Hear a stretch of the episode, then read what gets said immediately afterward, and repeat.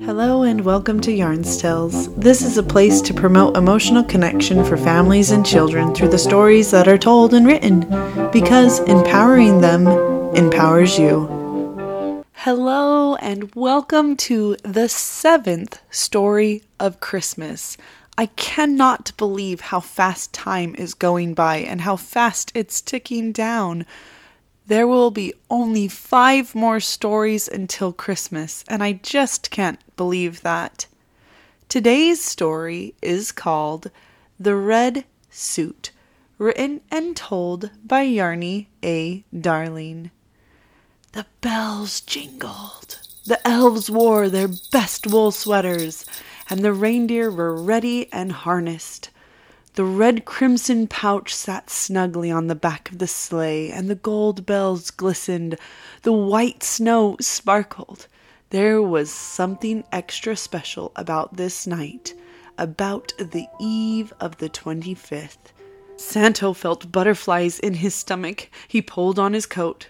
Since he was from the South, he didn't have the best coat, but that wasn't going to stop him. Not today, not now. He layered up he wore his thermals. He was ready. He walked out into the courtyard where the sleigh and the reindeer were ready to take flight. Santo couldn't believe it. All their hard work had finally paid off, and tonight was the night. Tonight was the night to deliver these gifts to the elves' laughter sharers.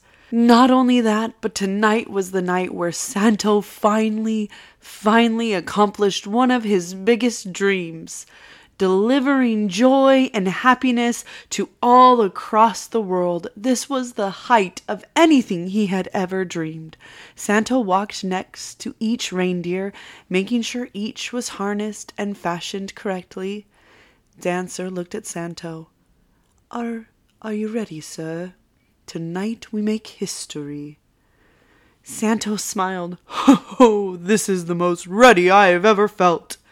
He went down the line of reindeer, making sure each one was ready and felt confident to flight. Santo, we better take off pretty soon. According to my calculations, we have to leave within seven minutes. If we don't, we won't make it around the world in time to deliver all the gifts on the 25th morning, Donner said matter of factly. Santo nodded. He tightened his coat a little more. He knew he probably needed a warmer coat, but it was too late to worry about that. Santo lifted himself into the sleigh. The crimson present pouch amazed him.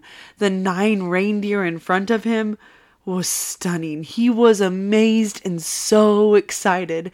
Santo sat down and grabbed the reins. Then, from the very back of the crowd of the elves, Papa Elf yelled, Santo! Wait, Santo! Don't go, Santo!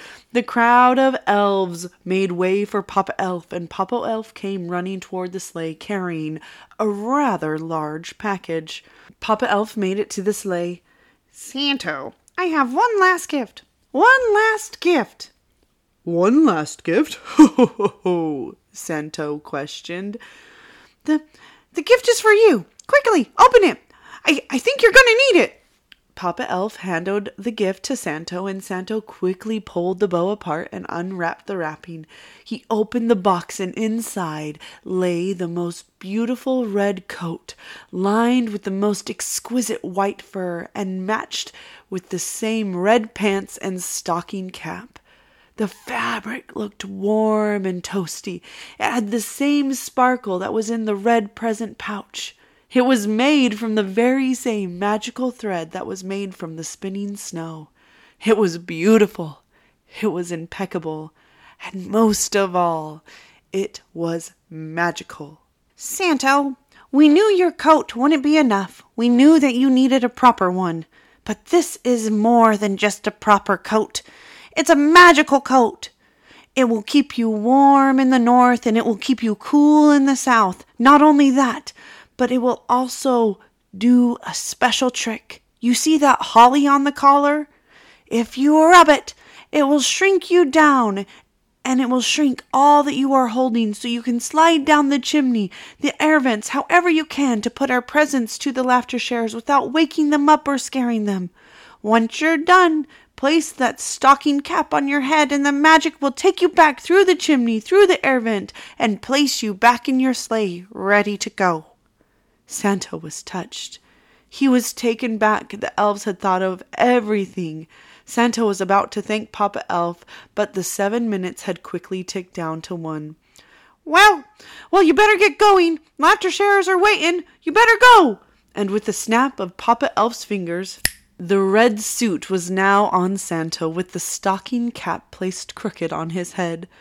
Santa smiled a warm smile, but it was more than just a smile. It was a smile of gratitude, a smile of thanks to Papa Elf, and then called, Now, Dasher and Dancer and Prancer and Vixen, Comet and Cupid and Donner and Blitzen, Rudolph, dash away, dash away, dash away all! And away they flew out of the magical land of the north and into the world. The end. Thank you so much for listening to today's story. One thing that me and my family have been trying to focus on more this month of December is giving each other more time or giving each other more presents. Not presents that you unwrap, but actual presents of self when my husband's talking, when my son's talking, or listening, or having deeper conversations, or having family time. And I encourage you all to go over to my Instagram page at Yarns Tales and use the connecting conversations that come with each story.